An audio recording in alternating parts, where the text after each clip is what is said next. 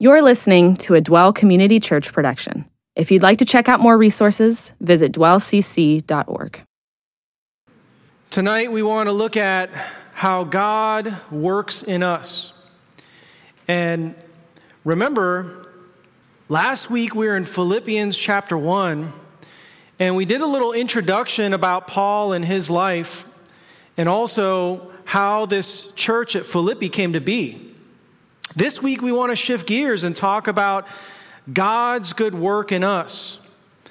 He starts in verse 3 I thank my God every time I remember you. In all my prayers for you all, I always pray with joy because of your partnership in the gospel from the first day until now. Being confident of this, that he who began a good work in you will carry it out into completion until the day of Christ Jesus. So, one of the things that you'll notice is the all inclusive nature of God's good work in us. And really, there are three stages to this good work there is the past work, the present work, and the future work. Paul begins by saying, He who began a good work in you. Notice that this is talking about our past. God says that the way that we can begin a relationship with Him is by acknowledging and believing that He sent His Son Jesus to come and die for us. And the way that we come into a relationship with Him is simply by placing our trust in what He has done. John 1:12 says, "To all who received him, to those who believed in his name, God gave the right to become children of God." So it's simply by receiving the gift that Jesus has purchased on the cross that God is able to start this relationship with us. And once we come into this relationship, it's not like God is sort of waiting for us to screw up and then decides that he's going to abandon us. Or that at some point, because of some mistake, we might lose our salvation. Instead, in Hebrews 13, verse 5, God says, I will never leave you, I will never forsake you. So we have this security that even though we have this relationship with God, there's nothing that we can do to out sin our way out of God's grace. God has paid not only for the past things that we've done, but the present things that we are doing and the future things that we will do. God has covered all of that in Jesus Christ. So we have tremendous security in our relationship with God. We don't have to worry that when we go to Him, when we spend time with Him, that we have to sit there and apologize for all the things that we've done wrong. Instead, we can come in to our time with God and simply relate to Him the way He wants. And what happens is that God says that we actually join his family when we receive Christ. And just like a family member who decides to rebel against his or her parents, maybe even decides that he doesn't want to talk to his parents for several years, that doesn't change the fact that he is still a son or that she is a daughter. And likewise, there are times where we struggle, times where we are unfaithful to God and yet he never abandons us. We're still a part of his family. So that's the past work that God has done in us. That, that is the good work that he began. Then he says he will carry it out into completion. So this talks about the present work that God does in us. That when we come into relationship with God, in the same way that we receive Christ, it's through faith that we actually grow spiritually. God wants to change your character and transform you. Paul says in Romans 8, verse 29, for those who foreknew, God foreknew, he also predestined to be conformed in the likeness of his son Jesus. So, one of the things that God wants to do is he wants to transform you so that you become more like Jesus. A lot of us came into a relationship with God with a lot of baggage. We had addictions, we had past trauma in our lives that caused us to feel like we can't trust people, that we can't be vulnerable. We've done things that have damaged not only ourselves, but also the people around us. We've learned strategies to be able to keep people at arm's length because we can't trust them. And one of the things that you'll notice is that in all of our attempts to try to change ourselves, it almost seems like we take one step forward and then three steps back. You ever feel that way? There's this frustration of trying to change yourself. It almost feels like you're trying to lift yourself up by your bootstraps. It doesn't really work. So, what happens is a lot of times we end up just giving up. Or we end up pretending like we have our lives together when inwardly we know we have all these problems. Or maybe what we, we've done is we have put external controls on our lives and we're able to manage these problems that way, but inwardly we realize these problems, these desires, these impulses consume us. You see, God doesn't want to do a superficial fixing of your problems, He wants to transform you from the inside out. This is what Paul says in Romans 12, verse 2. He says, Do not be conformed any longer to the pattern of this world, but instead be transformed by the renewing of your mind. You see, it's as God transforms our desires, it's as He transforms our values that then our behavior starts to change slowly over time. In the same way that if you put a, a bridle on a horse or a bit, you can direct this powerful animal with something so small. In the same way, God is able to change our behavior, our actions, by transforming the way that we see the world, the way that we think. I remember when I was a brand new Christian, I had a lot of problems with my anger. And this was a long standing issue in my life. And it turns out that once you come to Christ, it's not like your problems magically disappear. One of the most frustrating things about my anger problem was that as I tried to draw close to people, I found that my anger would flare up and I would damage that relationship.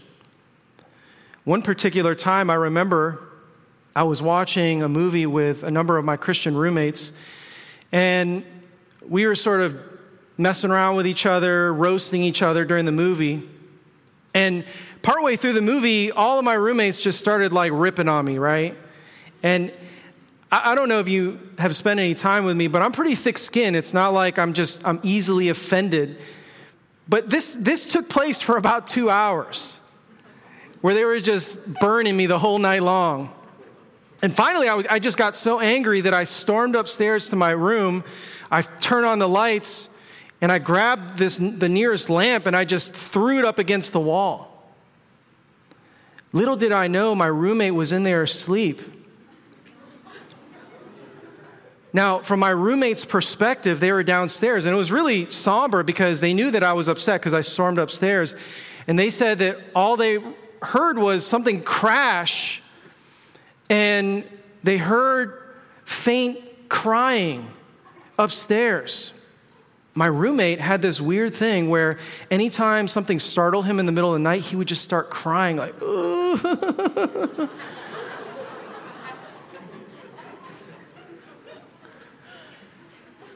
Well, it was really frustrating because there were times where I would try to serve people, and it seemed like within an instant, I would damage all of my credibility and undo all of the investment that I had made in this relationship. And it seemed like I had tried everything. I tried to really put all of my willpower into changing, and yet it only lasted for a short period of time before eventually I went back to my old ways. So at one point, I came to a place where I just was ready to surrender before God and say, I don't know what else to do. I've got this problem and I cannot fix it. And so I decided to give this area over my, uh, of my life over to God, and something amazing started to happen. I started to gain realizations about why I had these anger flare ups. Turns out that there were underlying issues in my life that was causing this that I felt like people didn't respect me and I was insecure about that. And so, whenever I felt like people were disrespecting me, flare ups were a way to try to regain control and to try to get people to respect me out of fear. And what God was able to show me was you don't have to worry about how, what people think. That what matters is your identity that I have given to you, that you are my son. And it doesn't matter whether people value you or whether they hold you in high esteem. I care about you and I hold you in high esteem. And that really worked in, try, in helping me to gain a sense of security and not worrying about what other people think. So that's what happens is that God starts to work internally. He starts to transform our thinking and then slowly over time we start to see that our lives start to change. Now, you need to know that this process is going to take time. And this is ever more true at a time in our, our world where everybody is really impatient. We struggle with patience. We, we hate waiting for things. We want things instantly. I mean, some of us get really angry when we have to wait for five minutes at a Starbucks drive through. Some of us get really furious when our internet connection is really slow while we're gaming or while we're on social media. And so it's going to be really difficult for us to withstand this process where God is going to work for months and years to change this problem in our lives. I remember I used to feel a lot of frustration about this, that I wasn't making enough progress soon enough. And I remember reading this book called The Green Letters by Miles Stanford. And one chapter in particular was very helpful in helping me have some expectation for how long this is going to take. He quotes this author, A.H. Strong, where he says, Growth is not a uniform thing in a tree or in a Christian. In some single months, there is more growth than all the year besides. During the rest of the year, however, there is solidification without which the green timber would be useless. So, what you'll see is that your spiritual growth isn't like this steady pattern of growth. That sometimes you'll experience incredible moments of growth or periods of growth, and then there's this solidification process that just drives us nuts because it feels like nothing is happening, and yet God is solidifying the change that He has made in our lives. And one of the realizations I needed to, to come to was it took about 10 or 15 years to completely screw up my life. Did I really expect that God was going to fi- fix it in about two months? By contrast, you'll see that some teach that you actually can attain spiritual maturity through a dramatic experience. You think about Eastern religions like Buddhism, and through contemplation and meditation, what happens is you have a moment of enlightenment. And at that moment, everything changes. You start to have a different perspective on the world. You think about some Christian circles where there's this idea that you need to have a crisis experience where you come to terms with your own sin, and in that moment, you surrender to God, and at that point, He heals you and He fixes you for good. And yet, when we compare that to what we see in Scripture, there are numerous biblical characters who were very faithful throughout the course of their lives and yet faltered at points. That fits with my experience. And that really fits with this passage where it seems like God is saying that this process doesn't happen overnight. It's something that's going to take place gradually. And for those of us who have this expectation that God is going to fix us overnight, we're setting ourselves up for disappointment and disillusionment when that doesn't happen. And then he says that all of this is going to take place until the day of Christ Jesus. That one day when you enter God's presence, either when you die or when Jesus returns, that in an instant of time, God is going to transform you completely. And that you will be conformed to the image of Jesus that He'll give you this new body, that He will fix all of those problems that you've had in your life. That all of those insecurities, all of that doubt is just going to melt away. It's going to be gone. And we get to look forward to that when God completes this future work.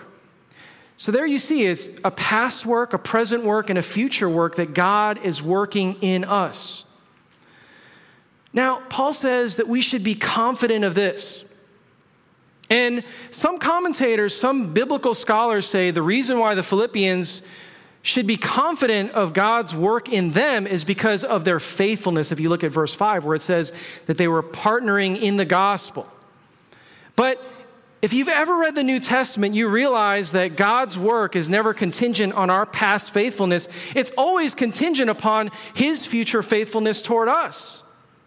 It's never about what we do, but it's about what He does in us. And so I believe the confidence that we have is that God is committed to us, that He wants to work in us. Well, you might say, what about the Christian in fellowship who hasn't changed over several years or in some cases decades? Well, I mean, that's possible.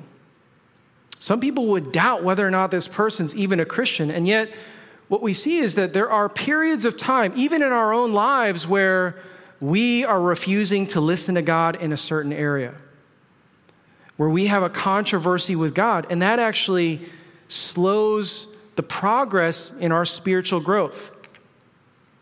As the Chinese Christian author Watchman Nee says, there's no way to speed up the spiritual progress God is doing in your life, but there's certainly a way to slow it down.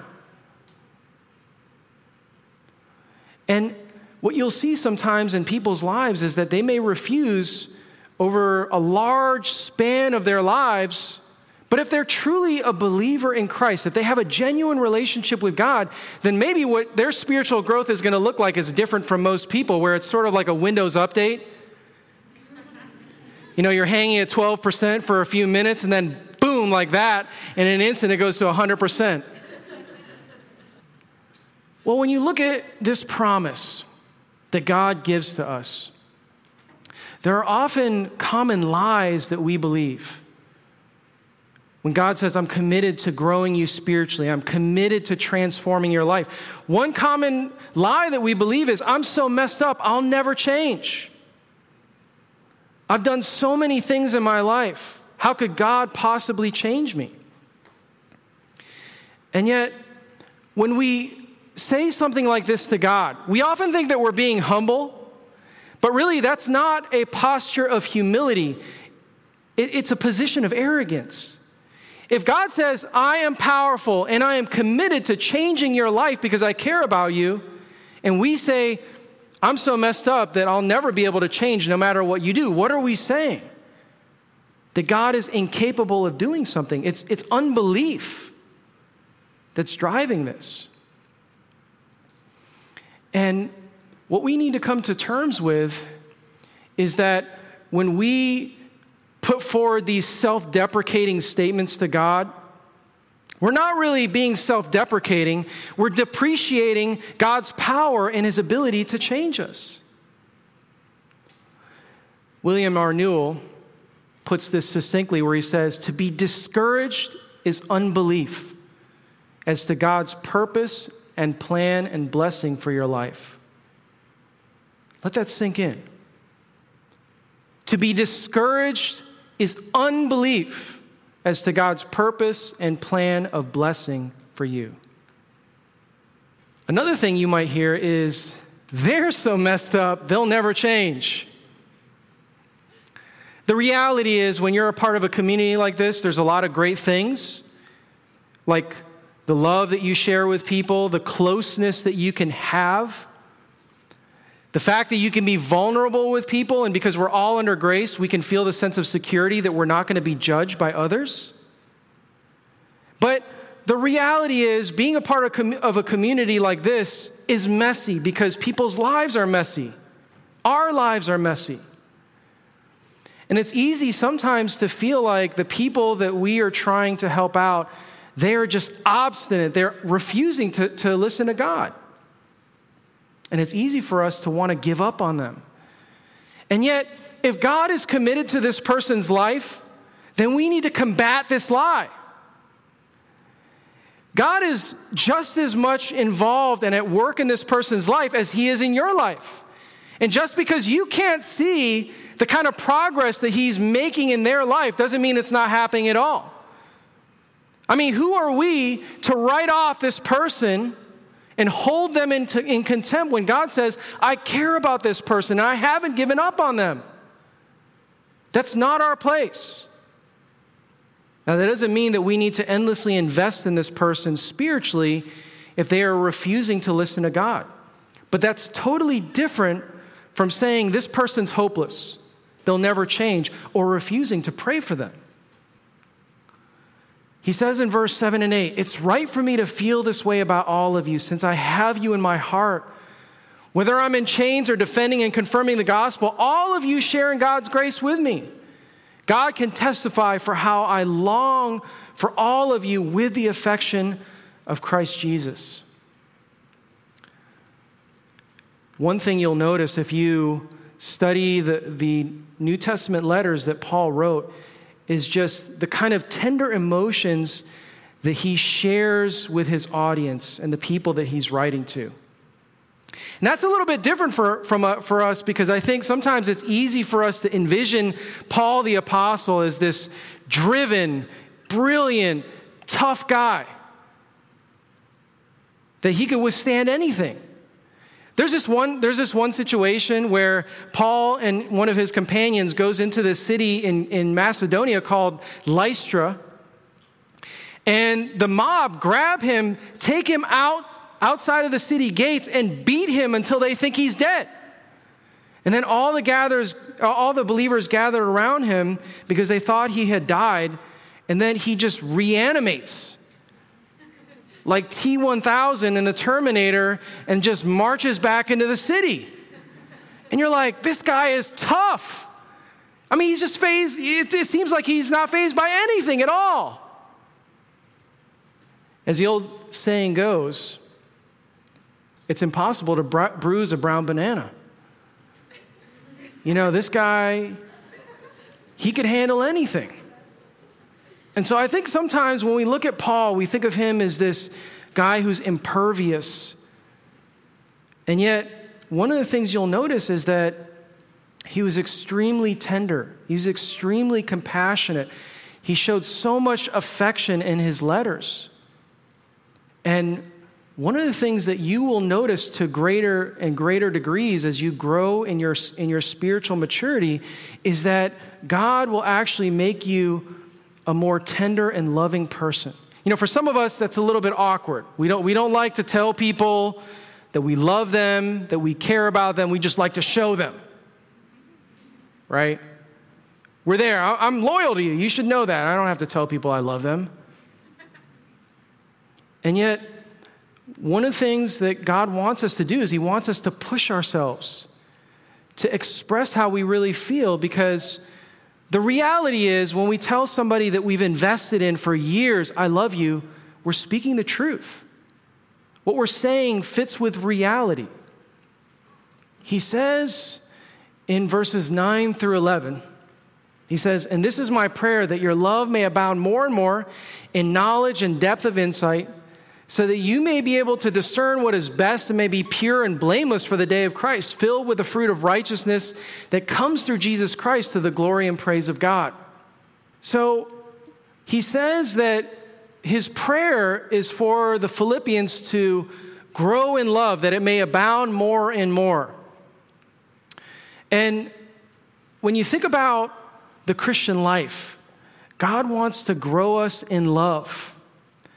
That is the primary characteristic that you should identify with a Christian is that they are a loving person. Not that they are an extremely moral person, not that they are a super righteous person, but that they're actually a loving person. I'm certain that if we encountered Jesus today, that would have been the one thing that we would have taken away is that he was incredibly loving. And so, this is something that God wants to develop in us over time. As one Christian author puts it, if you want to gauge the progress of somebody's spiritual maturity, look at the way that they treat others. I know when I first came around, one of the things that really drew me to this church was the fact that there was an awesome community. I love the fact that I could be myself, as weird and as messed up as I was, and nobody was going to judge me for that. But what also really intrigued me and captivated me about this group was the fact that I could actually play a part in a bigger plan that God has for the world. That my life could actually be a part of something bigger than myself. That was very appealing to me. And yet, I started to take my identity from being the kind of person who made a difference. And I remember one of my friends, one of my roommates, pulled me aside and said, I think it's really awesome that you want to be a doer for God, but the thing that you're missing is love. And that really, that, that really stood out to me that God was actually speaking through him and identifying a problem that I had.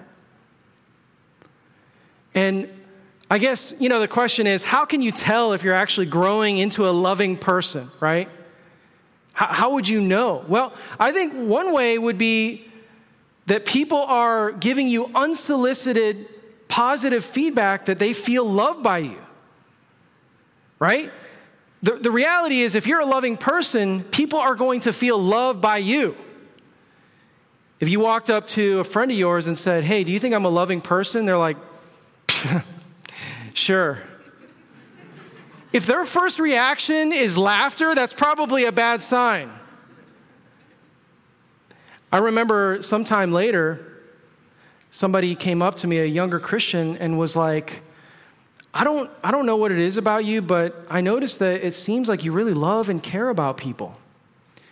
I was a little bit confused. It was one of those situations where, you know, somebody off in the distance is waving at you, and then you look behind like, me? And I felt that way because day after day, month after month, year after year of struggling with, with having a hard time loving people, I didn't really notice the work that God was doing in my life. Now, I'm not saying that I'm the most loving person that anyone's ever met, but I've changed a lot over the years, and God can change you to become more loving as well. That is one of the characteristics that He wants to develop in you. Also, he says that it should be in knowledge and depth of insight. So he wants us not only to be a loving person, but he also wants to transform us in our thinking by helping us grow in knowledge and understanding. Now, I think it's easy for some people to sort of think of knowledge and understanding and insight as something that only Christian scholars do. But one thing that Paul says is that you, you can't have true biblical love without actually being knowledge about, knowledgeable about what God says. Because even in our best and most sincere attempts to love people, sometimes we are misguided and can actually harm people. Think about the mom who lets her 30 year old son sleep in the basement and live there, even though he has no ambition for his life and doesn't have a job. She truly believes that she's trying to help out her son, and yet she's harming him by enabling his laziness.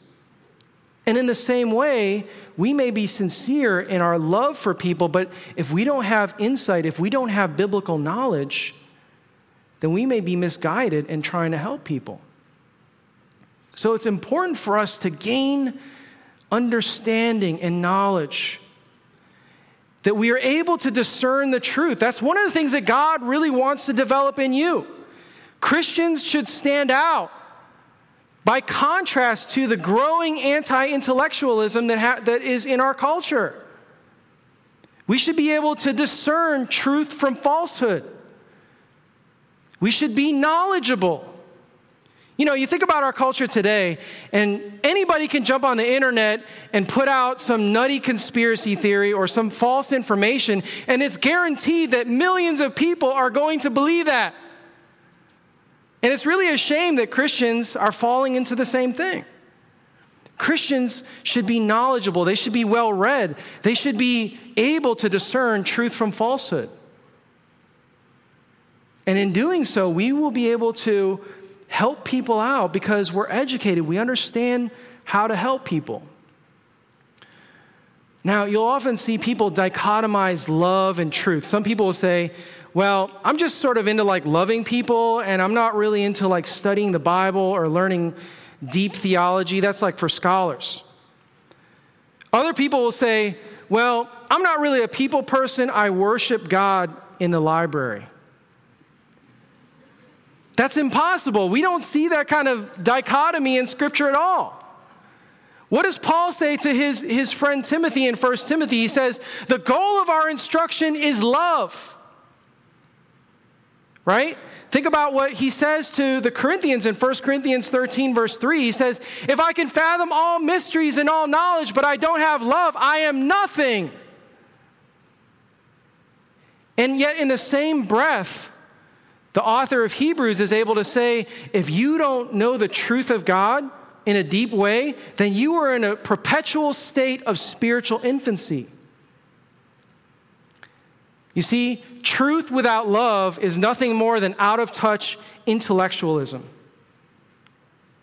Whereas love without truth is nothing more than superficial sentimentality. And he says that it's so that, notice the order of operations, so that you can be pure and blameless for the day of Christ, filled with the fruit of righteousness that comes through Christ Jesus.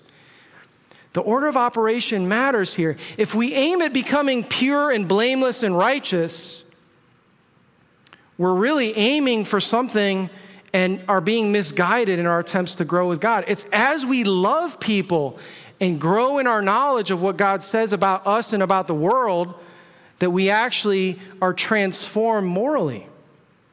That's the way that it works. Now you might think, that just seems like two different ways of saying the same thing. I mean, if, if the outcome is to become righteous and pure, then what's the point? Well, let me show you how order of operations matters. Okay? I like math. I'm Asian, just saying, right? Look, look at this 4 plus 5 times 3 equals 27. Wrong. Okay? The order of operations is multiplication, you have to prioritize that over subtraction and addition. The correct answer is 19. Some of you are like, wow, I need to go back to school. so the order of operation matters. It's as we love people, as we devote ourselves to what God has to say, and, and we allow His truth to transform our minds that over time, our actions, our lives start to change. Think about what Paul says in Romans 13, verse 9 and 10. He says, The commandments do not commit adultery, do not murder, do not steal. He says, All of these are summed up in this one rule love your neighbor as yourself, because love does no harm to its neighbor. Therefore, love is the fulfillment of the law. One of the amazing things about devoting yourself to loving others is the fact that by loving people, you're not going to harm them. And so, by, by devoting yourself to love and all knowledge and all insight, we're able to see real change in our lives. Let's draw a few conclusions. I think, first of all, God wants to do a good work in your life. That is a fact. And the question you need to ask yourself, first of all, is will you let Him begin? Some of you have never invited God into your life to start this change process. And like I mentioned at the very beginning, it's very simple. This process starts with you receiving Christ into your life. And when you do that, there's a new influence that enters into your life, the Holy Spirit, who starts to work in you and through you. So I would challenge you if you've never done that. God wants more than anything to have a relationship with you, but also to change you. Secondly, will you participate with Him as He completes this work?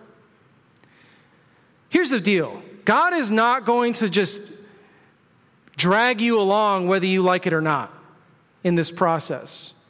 He actually wants you to participate. And so he's going to ask you Are you willing to put in the hard work of trying to serve people? Are you willing to put in the hard work of devoting yourself to biblical truth so that you can understand what God has to say, not only about your life, but about other people's lives as well? To transform your entire view of reality.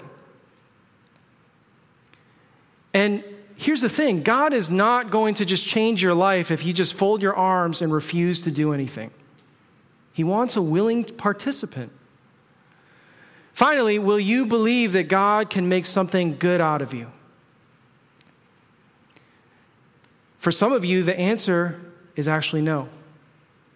And you might be saying to yourself, You don't know who I am. You don't know what I've been through. You don't know what others have done to me. You don't know how many times I've failed in my life. And you're right, I don't.